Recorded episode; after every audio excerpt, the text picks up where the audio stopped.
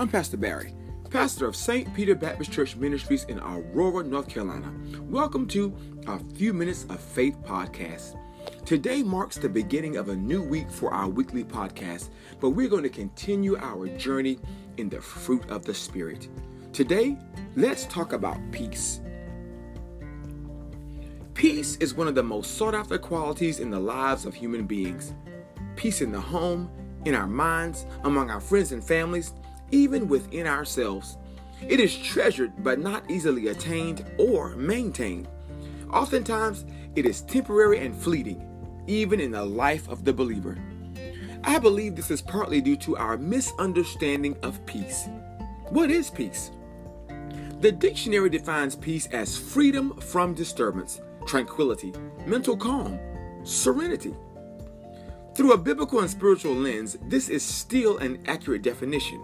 However, it totally depends on where you perceive freedom from disturbance to exist. Here are the words of John 14 and 7 and John 16 and 33. John 14. Peace I leave with you.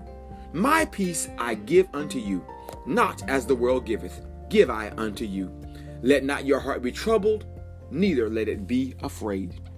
John 16. These things I have spoken unto you that in me you might have peace. In the world you shall have tribulation, but be of good cheer. I have overcome the world. Beloved, in John chapter 16, Christ describes many troubling things to come for the disciples, but his words are grave, serious. Even hearing his prophetic words could move some to fear. Yet he tells them that they are to have peace in the midst of these events.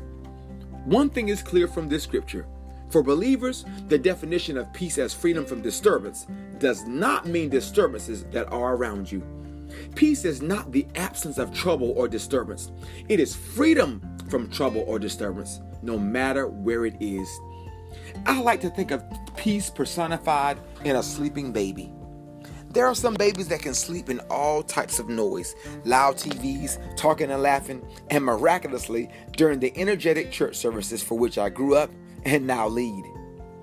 The baby is free from disturbance even though he or she is surrounded by it. However, the baby's spirit, mind, and soul are free, calm, and tranquil. The peace that Christ gives is just as strong in times of trouble as it is in times of calm. It is not characterized by life's circumstances. Instead, it is characterized by its ability to be consistently present in our hearts at all times because it comes from Christ.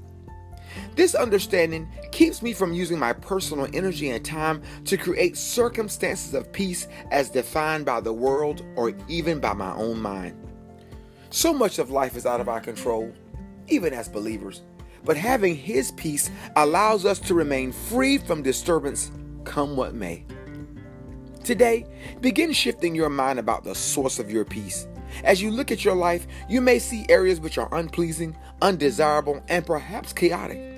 But know that you can be free from the disturbances of life if you will take on His peace. And thank you for a few minutes of faith.